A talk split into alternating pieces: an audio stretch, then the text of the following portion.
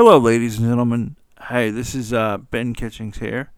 My guest for this episode is Mr. Devin Jansen. He runs a consulting firm.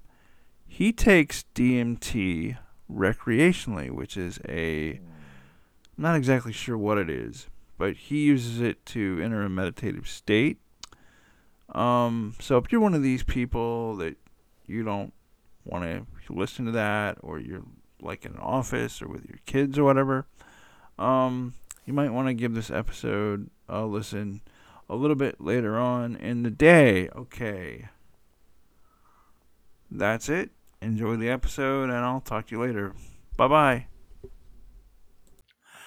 Hello, everybody. My name is Benjamin Kitchings, and I'm here with Devin Jansen. And he is part of DTC marketing. Actually, he runs DTC marketing. And we're going to have an interesting conversation about a whole lot of stuff, I'm sure. Devin, how are you doing this evening? Doing very well, Ben. Thanks for having me. Oh, you're welcome. So I was telling you off off air. It's funny to even say that. I was telling you off air that um we live in a content revolution. Um so from your perspective, how does that how do you see that? Yeah, so it's twofold. Um, one, uh, the content revolution is allowing people from any area and niche access millions of people um, at any standpoint. So you can literally be anywhere with any voice, and you do have the same accessibility as all the big guys, all the enterprise level clients, which prior to this content revolution we're in nowadays, you know, we didn't see that. You had to have the money to get yourself into the general media patterns and into in front of all these people. So what I'm seeing with that as a business owner, and a little bit about me and what I do is I help businesses scale from that one to three million dollar kind of point. You know, you've had some success, you've have consistent earnings, you have a product, but you haven't quite been able to figure out how to use content and use the internet to really accelerate your business growth. Um, it's really interesting, especially all the different levels and seeing how it's expanded my view very globally to how many people there are actually out there there's a lot of people. There's a lot of people, and I think we stop at about nine to ten billion and then decline. So I don't think there'll ever be too much people, but it's a uh, it's it, it's absolutely insane how many people you can reach and on these really niched out topics too i've had the opportunity to work with some really interesting uh, types of businesses um, a lot in the health and wellness space um, you know energetic medicine i work with some monks out of spring forest minneapolis who knew there was a monastery with monks in spring forest minneapolis and using energetic transmissions to help improve people's lives through blessing them um, and energetic back. transmissions is that like yeah. When I was a kid, I saw this video of Buddhist or Tibetan monks literally raising their own body temperature and mm. turning ice cold blankets into like just steaming hot. You know? Yep. Like like that or yep. like what are you talking about? Like, yeah, exactly like that. Like so but tapping into so this is something where, you know, there is a bit of belief attached to this. Um, whether or not, you know, you believe it to be or not, it's dealing with subtle energies. So things that can't be seen, things that aren't really necessarily proven yet. You might also notice prayer. So this is that mm. tapping into that field that kind of connects to everything. Mm. and sending out transmissions. Uh, so this is based in Qigong, so out of uh, Bhutan is where the monks originate from. But then they also have a monastery in Springfield, Minneapolis. There, uh, Spring Forest Qigong is the name of it, with mm-hmm. Master Chun Yi mm-hmm. Lin there. Um, and yeah, just really interesting to have exposure to these people and then see what they're doing and how much actual. I guess my belief in it grew through seeing how many people are actually getting benefit from it, and then using it myself. Hmm. I mean, I, I've certainly had I've certainly experienced in my life certain things that run counter to you know the I guess what you call the the three dimensional experience of, of humanity, like the like the physical world. You know, absolutely. I can remember for for example, for years before I even knew what a podcast was. I remember I had this recurring dream where I'd be running a radio station, and I'd be like, I, I, "That's not in my background," you know. Like, why would I do that? And I was thinking about that today. Like, this is it.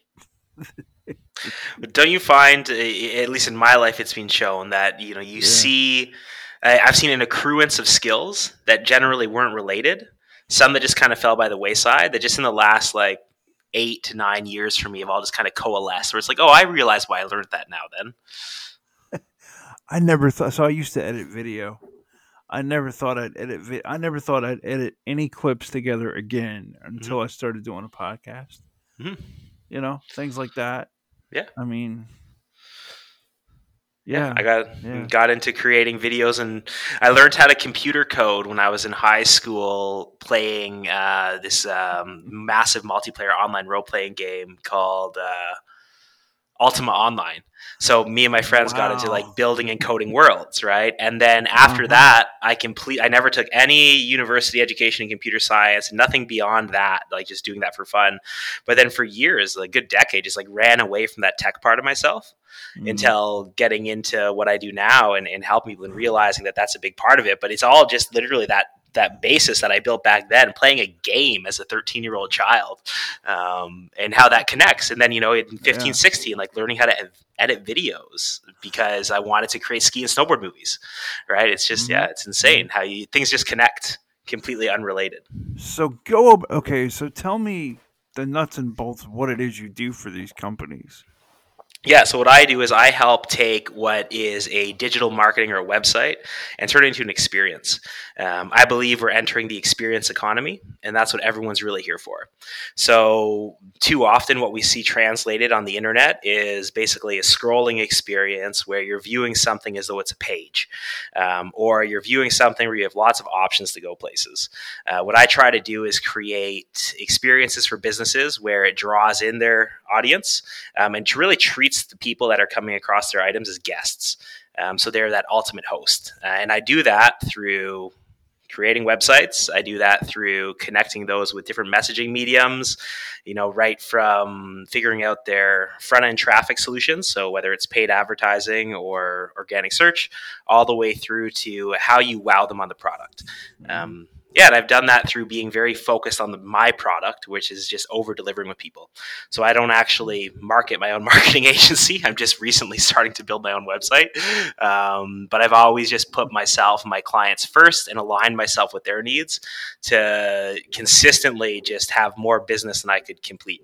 So I'm now thankful to be at a point where I've uh, grown the part of myself when it comes to leadership and delegation to be able to open up my offerings by having coached not just my clients but also team members to be able to take over some of the load so.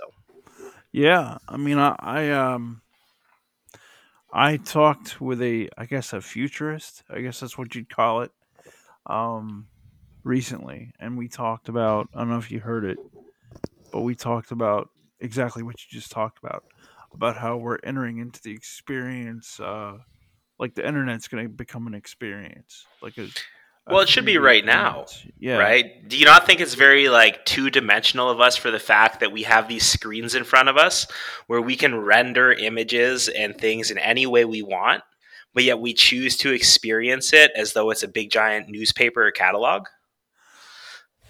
I'm the wrong person to ask that question of because i have a lot of friends now that I know virtually, right? I have a lot of friends that I mm-hmm. know virtually now because of this podcast. Like I kept in touch with a whole lot of people. So the podcast is an experience, right? And that's what I'm referring mm-hmm. to. Versus mm-hmm. what I'm referring to is mm-hmm. say you go to any website really um, mm-hmm. and you look at it it's just a page of paper like you could take that off of a screen mm-hmm. and it could be a piece of paper right? Mm. And you could flip through it page by page, right? Yeah. A podcast to me is totally an experience, part of the experience economy because you're putting yourself in a conversation that you wouldn't normally be in. You know, that's I think you know, and I hope this is one of those podcasts, but that's one of those pod that, that's what makes podcasts and a lot of new media so powerful is you have the experience of being involved with something that you wouldn't have the opportunity to be involved with otherwise. Does that make sense? It makes total sense, and I'll tell you, I'll tell you uh, something that a piece of advice that a pod, a fellow podcaster, uh, gave me very early in in my experience. Um, I asked him on his show, "What do you th- why do you think podcasting is so popular? Listening to podcasts, whatever." And he said because people want to want to listen to conversations between people hanging out. Hmm. And I thought, I took that to heart. I got to tell you, I took that to heart. Um, you know, I, I used to do COVID episodes. I don't do those anymore, but I stand by all my Spanish flu stuff. Um, but I find really the most interesting podcast are these free form conversations that I just have with people. Like, they're just really fascinating. Absolutely. You know, It's like where do you go, right? And, and what does it, what does it look like to just to just enjoy conversation and and go back and forth? And that's something that I see missing from a lot, especially you know in if you go into Mhm. politics and everything, where people don't really stand for anything anymore. Um, in the sense, especially I'm, I'm from Canada, right? So, so we see it over here where it's like, you know, our parties, they both poll their audience and say, well, what would you like? And they choose the moderate enough so they can just get enough to be in power instead of saying, here's our ideas, you know, and, and standing for leadership of ideas. And that's really what I try to bring to, Mm. to my business and to you know when i'm working with other businesses is like what does it look like for you to stand for what you stand for what does it look like for you Mm. to be both inclusive and exclusive at the same time um, Mm.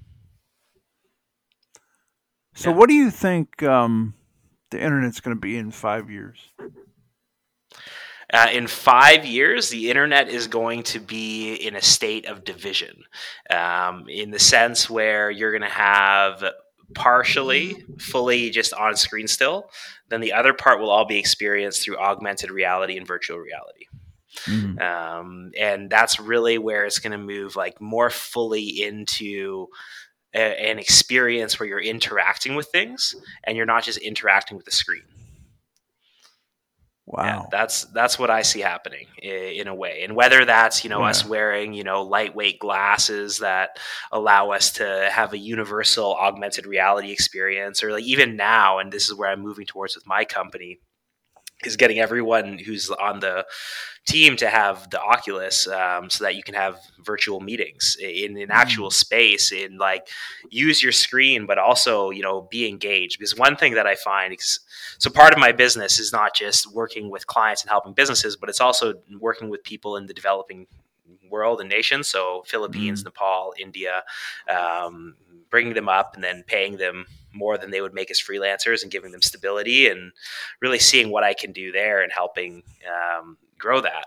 So having people though that are working, you know, on the other side of the world, someone behind a Mm. screen Mm. they're not always engaged you know especially if you know something else is going on in their life or that but once you move that into a physical space where now you can see each other's movements you can physically collaborate on a whiteboard that's virtual um, it Mm. creates a whole another world uh, i've just recently had the opportunity to try this so we're just going to start trying to implement this in the next six months here just yeah but it's uh, something where i can see there being huge gains just for that kind of experience um, productivity I'm and also yeah go ahead no, no. You go ahead, then I'll interject. Uh, I just, I just, I was just, I was just out with a friend prior to getting on the call here, and uh, he, we were Mm. talking about how I see it being a flip. So currently, social media people are there, and it's basically demeaning to them. You know, it's like they see this perfect example of people on social media, and they're like, "That's not me." But I think the new fear when it comes to virtual reality is going to be people can be in there and they can be that perfect self, but not have that in their real life. So it's like there's going to be a flip of the escapism. I see an interesting phenomenon that I understand because I'm part of it. But when I stop and think about it, it's completely bizarre to me. And I'm going to tell you what that is right now. Okay? I have a tw- I have a Twitter and a Facebook. Okay? I literally wince when I go on Facebook. Okay? I'll mo- I mainly go on there to promote my podcast. I'll go on there to put my podcast on podcast boards and like that. And then I'll like go to the, the top three thing, like the top three little Facebook posts or whatever, Mhm. and then I'll stop. Like Twitter, I look forward to opening up Twitter. But here's the here's the weird part. Most of the people on Twitter that I follow, by which I mean maybe all but maybe 3 or 4 are strangers to me. Like Mhm. in real life. I are you know, AFK as they say, away from Mhm. keyboard. But a lot of these Facebook people I've known for decades. I this is completely strange to me and also like totally normal.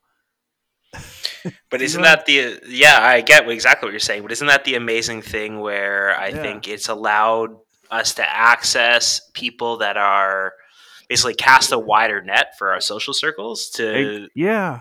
access people that are on and not to like demean the people in, in your regular life but like depending on where you're from how big the town is or small the town is you know your personality type and whatnot and your level of ambition the people that are around you or that you've come in contact with may not be of that same caliber right It's not Like- it's not a caliber thing. It's more like my actual friends, most of them have gone off Facebook. Yeah. Like the the people that I would have been there with like 10 15 years earlier have gone. They've they've left. And so I text the people that I want to keep up with. Mhm. But like I've just noticed so when you say Oculus my my alarm bell went off and I was like, "Oh, I don't know if Oculus is going to be with us like for for a while." But well oculus is uh, when i refer to that it's the hardware they have the best hardware right now when it comes to the items and it's just more they're, they're trying to be the hardware company they, they're part of meta but Mhm. Um, well, the funny thing is with all of this, right? And so this is just like the sell part is I do not use any social media um, at all. Wow. so all of my social media is taken care of for me by people in my agency.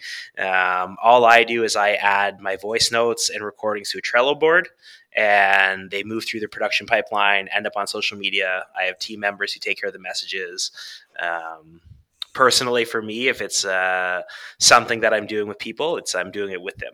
So I live. Mm. I'm thankful enough to live in the mountains, um, and I love biking and skiing and that. So it's just like if I'm going to connect, I'm going to connect. You know, out there doing the things um, and enjoying it. And even that, like it's a, even though I need it for my business, I have such a hard time taking photos and everything when I'm out doing my things because it's just like I'm I'm in the moment, um, enjoying it. So. yeah, I mean, that's the other thing about social media that's so strange is that so like I have a friend that passed away um before Facebook. So like my I always do this where I'll like what would Brandon think of this? You know what I'm saying? Mhm. Like what would he think about X? And not just Facebook, just anything. Like what would he like that? Would he think that's cool or I don't know. Like it's like go back 20 years ago and think yeah, 20 years ago I would have thought this was stupid. you know? Well, and yeah, I Yeah. completely agree. I do that often. It's like Yeah. with pretty well most things when they're not being used for, and this is just the one foul, fault that I have as a entrepreneur is if it's not involved with business or product, what I determine to be productive, right? Mm, It's the question arises is like, well, if it didn't exist, would I be using it right now, or what would I be doing to add to my life? So what I'm not, that's why Yeah. I don't use social media and screens that often, unless I'm working in, behind them. Because the second I'm done working, it's tr- I try to, and you know, not always 100, percent but Yeah. it goes to that. Can I be social with someone right now? Can I be working on drawing, painting? Can I be working on playing guitar? Um, any one of those, meditation or fitness, right? Or just my nutrition and like taking care of the household. Um, it's it's always just one of those struggles where it's mm. that that carrying through. That, it, you know, it's interesting because I work and I don't know where your relationship with like the personal development sphere is. Um, uh, I have uh, several, quite a few of my clients are are in that sphere as far as they, they take and train that. And when it comes to I have a kind of a love hate relationship for that because I often wonder if like the reason why I feel I need work life balance is just because I was told I need work life balance. Or am I not meant to achieve my goals and then throttle back then. It's just it's something that rattles around my brain. That's fascinating. Like the so, I mean, I have a master's in history, so like that's interesting. Like, did the cheesemaker in 15th century Germany work life balance? They wouldn't have. You know, right? They they wouldn't have thought about it, right? I mean, Did he eat, sleep, breathe cheese? And that was just life, and that was awesome. Right. Or else right? he was just trying to survive, or or yeah, or was he so focused on survival that it was like a big concern? Or was he focused on achieving another level up in society, right? Like we don't know. And it's easy to sit here and be like, man, when times yeah. were simpler, especially because, you know, this is the one thing where I envy my friends who have jobs as carpenters or as home builders where it's like well you leave the house is sitting where you left it right? You like you can't do this because the computer's always there. And i work in a, like eight different time zones. So it's just like yeah. there's always something right? And it, it's just it, so it, how do you put it to it right? And it's just that yeah are all the studies that i read and i know mm. actually hurting me because it's keeping me from being who i would want to be what do you mean? All the studies you read are they are they hurting? Well, so yeah, so for instance, like you know, you need to take um, you know taking working less, so taking at least one day off every seven days, right? Because mm-hmm. you have a law of diminishing returns from productivity over time if you don't do that. That's mm-hmm. the, yeah. I forget the exact study. So just the fact that I know that, right? Does that make me then psychologically feel like I need to take time off so I stop myself from working to my full potential because that is like working like a worm in my subconscious to to tell me that hey listen you need to take this time right now or else you're not going to keep on being able to keep on. Does that make sense? Mm. no it makes I, t- I totally get that. I completely get that and that happens in my life too all the time. Yeah yeah, it's like I was yeah. listening to a health podcast one time, and the guy was saying he's like, yeah, you know, so basically sitting in a car seat, it's meant to make you feel like defeated in this like low posture position. But he's like, but then again, because I'm telling you that, that might do the same thing. And I was like, oh, interesting. Yeah, the concept that just telling someone that something does something could be, and we also know the placebo effect accounts for like 15 to 20 percent of the effects, anyways. So, mm. let me ask you a question. So, getting back to the technology um, so how would you turn a website into an experience? Yeah, by having it draw people in and only provide a single choice per screen. So mm. what we have is we have an information overload and people think like, "Oh, I have all this these things and I need to give everyone the ability to see all the options all at once." But the confused mm. mind doesn't know what it's doing, right? And people can handle. There's this analogy from Donald Miller, who uh, with Storybrand, where he talks about it this way. He's like, you have a person, right, and every time you give them an idea or a concept, it's like a bowling ball. So you give someone one bowling ball, you know they can hold it, right? You give someone two bowling balls, they can kind of hold them. You give someone a third bowling ball, it's getting a lot harder, and a fourth one, everything just falls, yeah. right? And that's what it's like when you're giving someone something to process with their information. So when someone's reading a hmm. book, right, they're they're actively engaged in reading and in focusing on just a few words, right? when you send someone to a web page on a screen, we've trained ourselves to like take it all in and kind of scroll and disseminate and go up and down when you look at like scrolling and map patterns. So that's where instead of giving people a lot of things in a single viewport, so what fits a, a single screen, you want to give just one idea and one concept with one or two options for directions. But if you think right? about it, like we don't read scrolling like we do now but like books, you know, you you mm-hmm. read left to right, or in some cultures, right to left. Yeah, but when you come to a blog post, right, what do you do? You scroll. Do you go line by line right away, or do you scroll kind of through it? Then you scroll back up, then you pick up the headings, then you walk back through, and you, you know, scan back down, and you find out what you want out of it, and then you move on to the next thing. So there's a blogger that I read. There's there's one yeah. specific blogger I read that I really respect. Mm-hmm. Like I really respect this person, like just as a person, but also as a a mind. And I make sure to go over every little comma. Mm-hmm. you know, like I feel like I feel like I'm learning something just by reading their blog. Yeah. About tech. you Yeah, know? well, and I, and I fully and people do read blogs. I'm not saying people don't, but I'm saying Yeah. that we're, you know, when you're coming to read a blog post, right? That is a focused experience. So you're coming Mhm. there for that piece of information. What I'm referring to more of the experience of is from like a business directive or a marketing directive.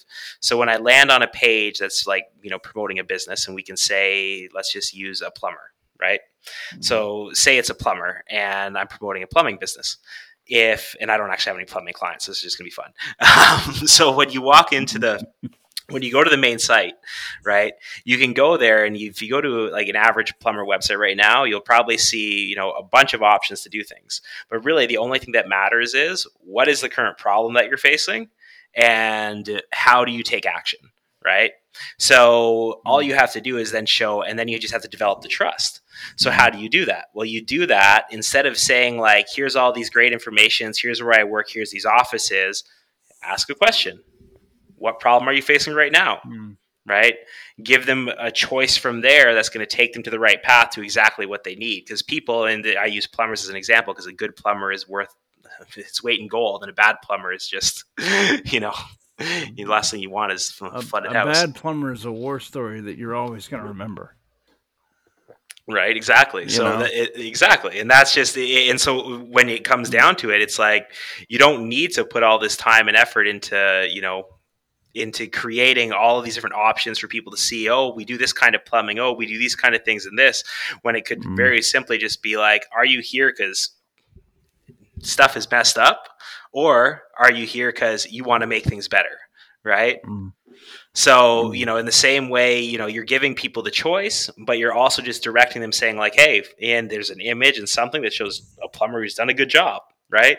And from there, it, can draw you in. And once you move into there, you make your choice, right? It takes you further into that journey. And that's where there's testing involved. So, with that, it's like always testing because we're always looking to improve the journey for the people that are taking it. Yeah. Let me ask you a question. Um, so you're Canadian. Yeah. Um, so I'm assuming you you have Canadian, and you just said you have American clients too. Mm. Um, so what's the main difference you think between like American and Canadian clients? Like, do you have any British or European clients or Asian clients? I have some Mexican clients. Uh, I do have some Asian clients. Um, the uh, honestly, there's not Mhm. much difference when it comes to entrepreneurs around the board. So Mhm. I work with businesses before they're going public. So I'm working directly with usually the founder or the owner, and Mhm. there's really uh, the personality structure that really makes up the person who's willing to go through that, especially when you're trying to have a business that's more than a lifestyle business. So it really comes down to, and there's nothing wrong with this. It's like there's different levels of entrepreneurship, right? There's people who, you know, want to own their own business, but it's more of a lifestyle business where it's as long as they can cover their expenses and they can make their 60 to 80K a year and they're able to this. Yes, they all say they want to grow bigger, but they don't act that way. Um, and they're happy with their, you know, 200 to 300,000 a year business. And then from there, you scale up to 300 to one, then one to three, then three to 10. And once you go three to 10, it's outside of the realm of who I work with. Um, but those type of people is it is really cross cultural because it just requires you to be able to wear so many different hats, take on so much accountability and responsibility, and have faith and trust that the decisions that you make are right. And if they're not, you're going to correct it. So it's like without Mm. those items, you don't really make it to that point. Mhm. when it comes to cross culturally, it's it, it's more so I think cross COVIDly. like there's like the, the two camps really, regardless of what country you're in. To be Okay, what honest, do- What, do you mean, like cross COVIDly? Let's. let's well, there's people there's people who are you know living in a state of m- mandates are horrible um, and we're putting all of our attention and effort there and there's all of these issues going on or living in a state of i'm just fed up with this nonsense and this all just needs to end i don't really care either way or following what's being touted by the mainstream narrative um, and viewing it as you know a time of reprise and then I guess there there is the final camp of just like there there's a bunch of opportunity out there um, to capitalize on these items. I which, think I think there's another camp, which is and maybe I just talk to people about COVID, so maybe I, I see it. I think there's a camp of people that is probably actually most people, which is some flavor of um afraid, but not like they're not afraid of it like you should be afraid of the Black Death or something, but like they're afraid of it.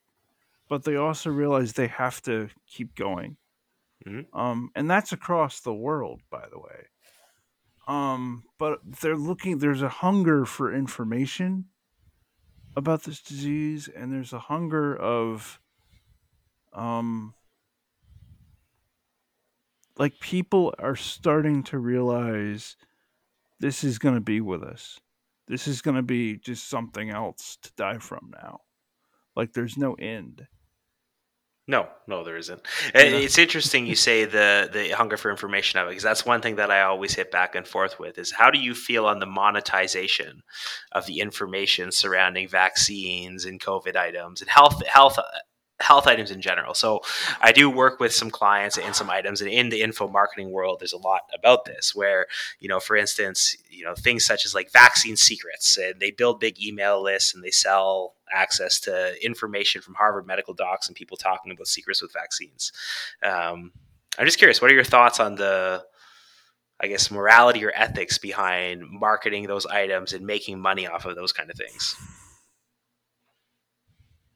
I, I heard you. Let me think. I don't. Dead air on an audio only conversation is is death. So hang on just a second. No, no, go Um, ahead. the morality of marketing information. Okay, here's my thought.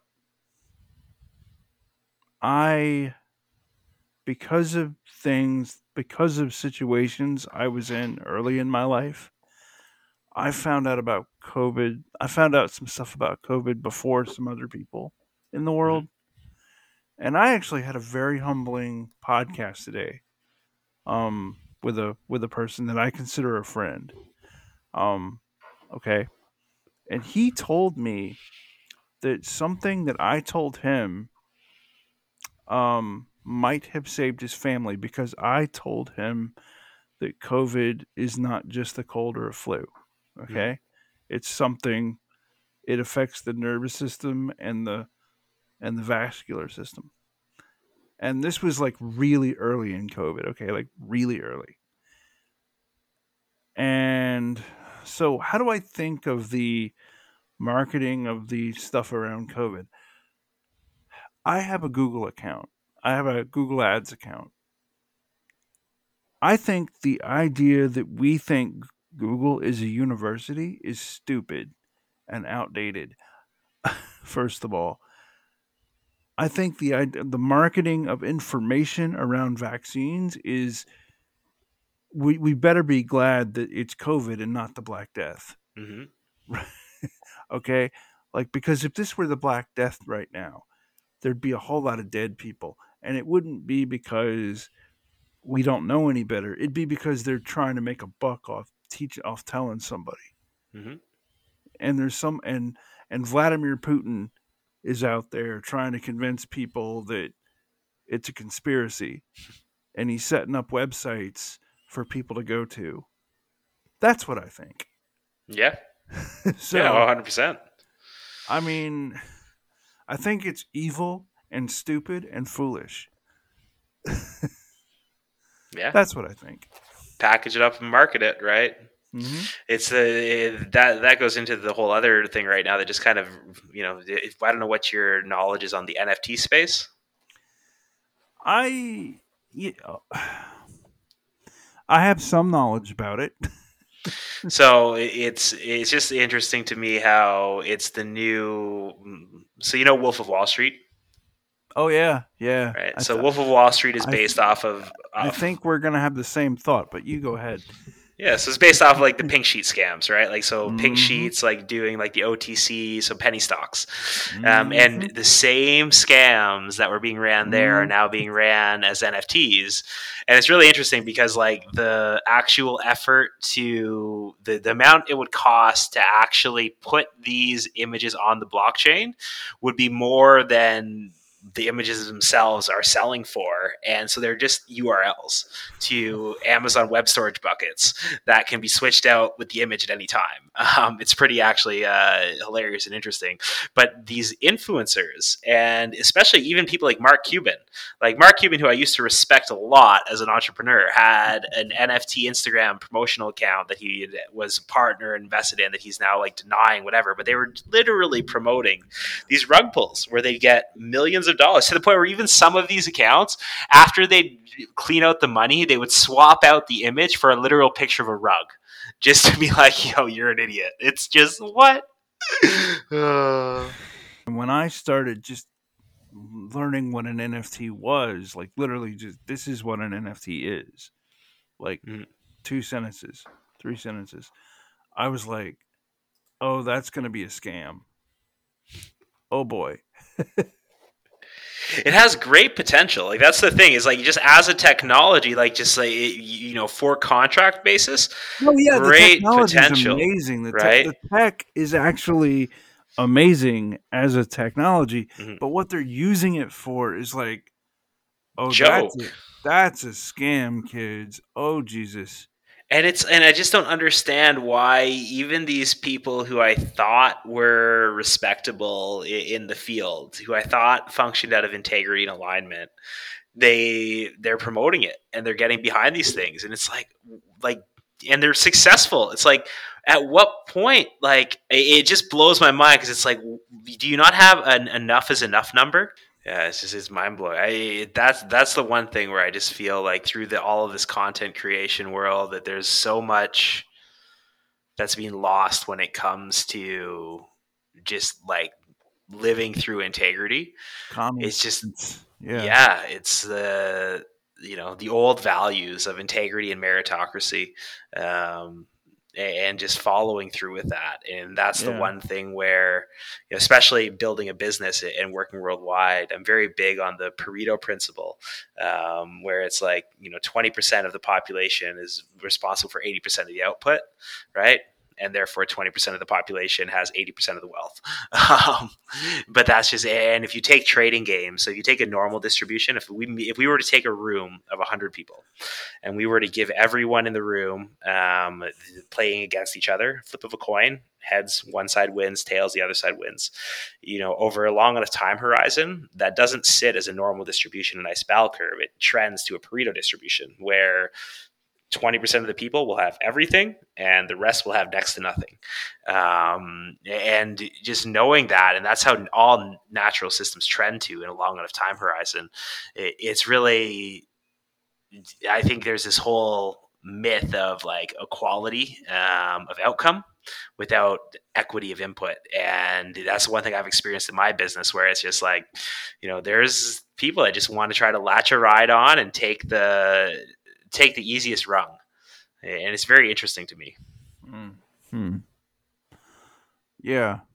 So, what's your take on um Bitcoin and crypto?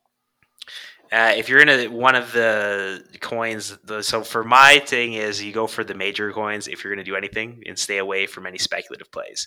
I'm a very big believer that speculation and usury should not exist as uh, income sources for people. Um, I'm really a big fan of you know the the old tradition where usury should be illegal. There's no reason that lending should be your main force of that because that's not actually economic output. Um, and when you play with speculation, um, that's all good and proper, but you're not actually adding to what's going on around you in society and economy. Um, so I personally stay out of it. I also have a love hate relationship with the markets because I worked as a financial advisor for a time and then traded for for quite a while uh, with quite high leverage. Um, and I, I got slapped. I, I I put my hand near the fire and I got burnt um, in my younger years. Uh, when was so that? I'm just curious. Like, when was that? that was 2008, 2009. Oh, okay. Yeah, right, right at the CDO bubble. Yeah. Oh, yeah. Where were you then? Just curious. In Toronto. Uh huh. What was? I'm just now. I'm now. I'm just gonna be a warhorse. Uh, what was the housing market like that at that time? Uh, well, like in general, I, I wasn't invested in housing Mm. um, and the actual purchasing there. I was just in the market in general, um, and I was coming in right after everything dropped, uh, basically going in and, and picking things up. And I had early success, um, so I basically I blinded myself to the potential pitfalls. I thought I was, I thought I had the Midas touch, which is uh, Mhm. I can read candle charts like nobody, you know, and, and all these things. So then I was able to secure a line of leverage um, that was unsecured against anything else, and uh, I went Mm. in, and my line was called in. My my call was right. My bet was right overall. Um, but what happened was was my stop loss was called basically my leverage dipped in whereas like okay you got to pay it out at this time and i had to close it out because i didn't have enough capital to put in to keep it open and it Mm. swung back around though to higher highs but because i got called out i got called out and it dropped me for everything so that was like one of those things a big ego hit where you can still be right but you can still lose all you had um, when you play with leverage Yeah. So- A lot of times now I say I hate being right.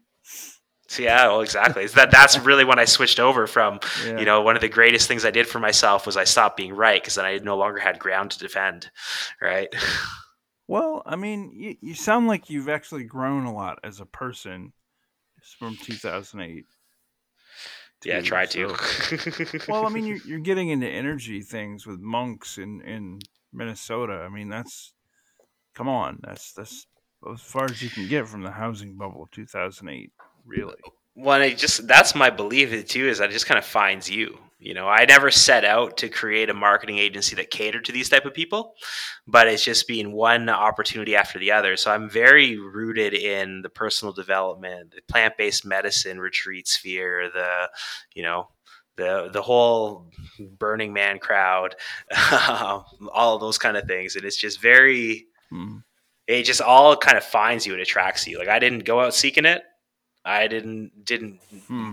position anything about it um, and that's where i think you know when people are ready the right messages will be shown to them Okay, by Burning Man crowd, you're talking like the festival in Southern California.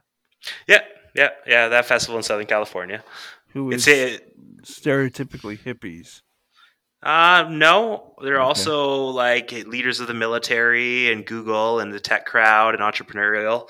Um, it's Hmm. very much an experiment on alternative thinking and problem solving. Uh, so it's it's wrongfully actually stereotyped as a hippie crowd. Um, going there, it's one of those experiences where you meet people who are executives from all over the place, um, or not just executives, like high level engineers and this, and it's about just the the effort of so Burning Man itself is rooted in basically saying what would it look like to create an economy here without the concept of currency, right? Hmm. So, you know, and then that's where the art installation comes in and the whole concept of trade and that. And then it's like once the experiment is done, we break it down and take it away. People view it. Yeah. I feel like I don't. I've talked to so many people. Mhm. I feel like that's a crypto. Somebody into crypto said, "Well, Burning Man doesn't use currency," and this, you know. Mhm. But eh, I don't know. They don't. It's you trade for everything.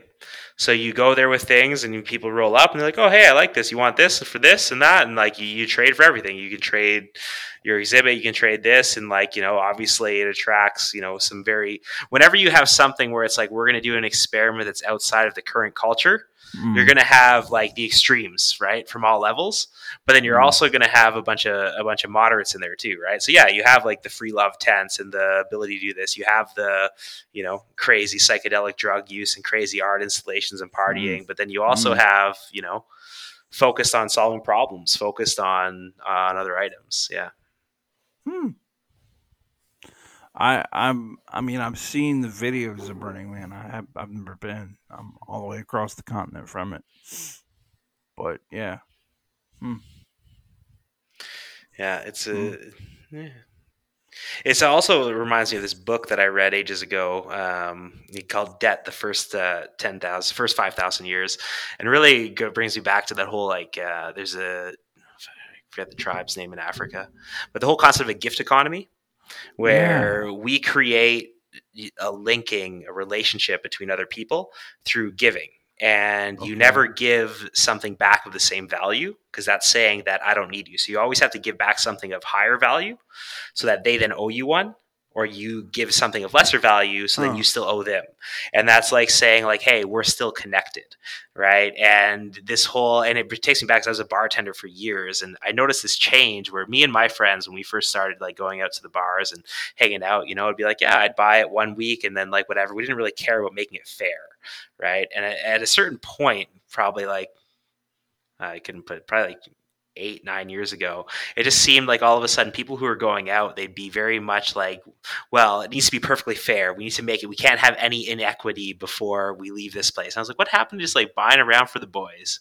And, and i'm not saying people don't do this but it was just very much i, I noticed as a bartender just i guess where i lived but it may have been more universal but i don't want to apply that lens to it. That whole switching of the change where it's like you know well let's let's keep an inequity because then you need me and i still need you. And we're gonna you know meet again and then we'll keep this inequity in our relationship. Well i think i don't know but i think that might dovetail with uh 2008 because that's that's when you started or when i started hearing a lot about equity of opportunity and this and that. And so i think I know at least in the U.S. I started hearing about that. Oh, no, hundred percent. Yeah, yeah. And what do you think now that we're? Let me ask you this: Now that we are, what year is this? Twenty-two. When did that happen? Now that we're now that we're fourteen years away from 08, boy, is that wow? That's a long time.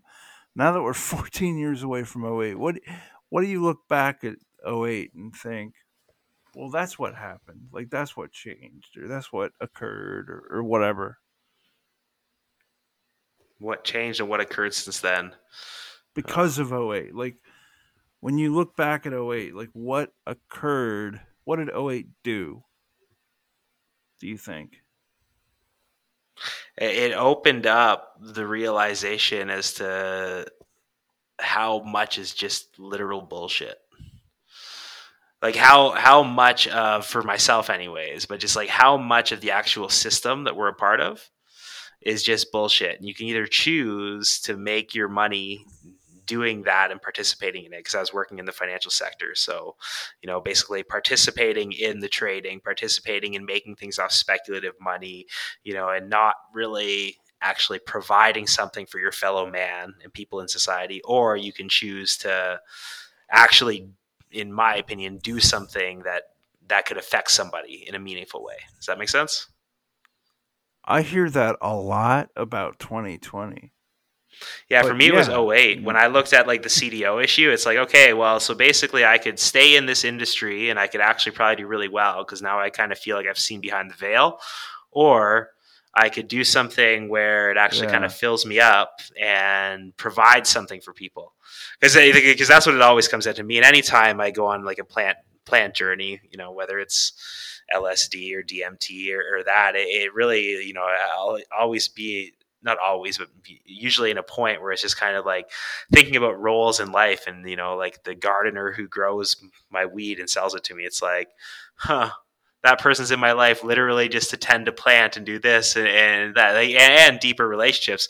But it's just uh there's there's like that that whole thing where it's like well where where's the actual purpose? Where's the sense?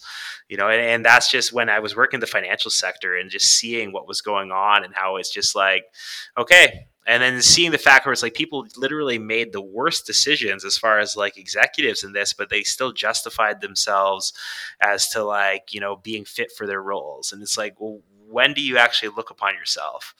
I don't know. That's when i go way back to like you know uh, the god marduk yeah Yeah, so there's the legend of Marduk, where it's like there was a tribe in, I believe, South America, where it's like the concept of being a bad Marduk, where the emperor or the king would have to walk out into the center and flagellate himself naked in front of his followers and say, like, here's how I was bad this year.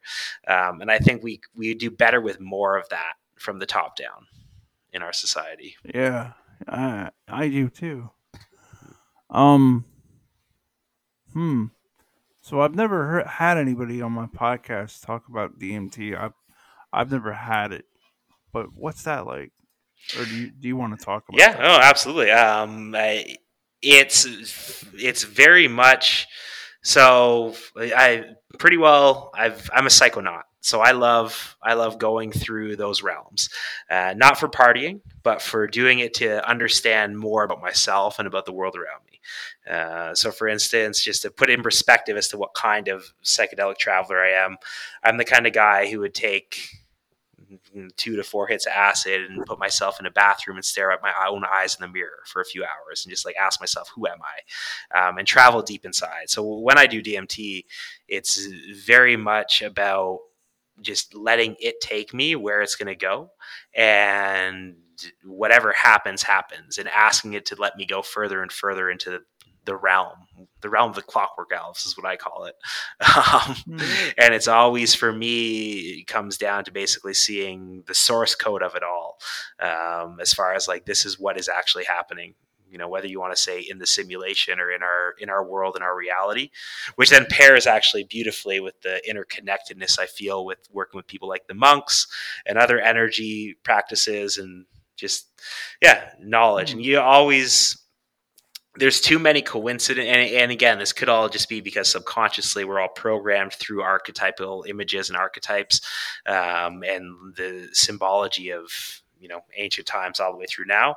But it yeah. seems too coincidental to me the fact that not only is that what i'm seeing but every time i experience a psychedelic the experience is similar enough to say that it's not like they're not one-off experiences each time. I'm going through this kick right now where I'm trying to talk to people in the Ukraine or that are from the Ukraine, maybe. Okay. And whenever I talk to somebody from an unstable region, when I come out of that conversation, my our politics looks silly to me. Right. Like American politics just looks silly to me. Just I agree entirely. Oh, oh God, you people. Stop it. just just look around. Look at your life and how wonderful it is. Just stop. you know, like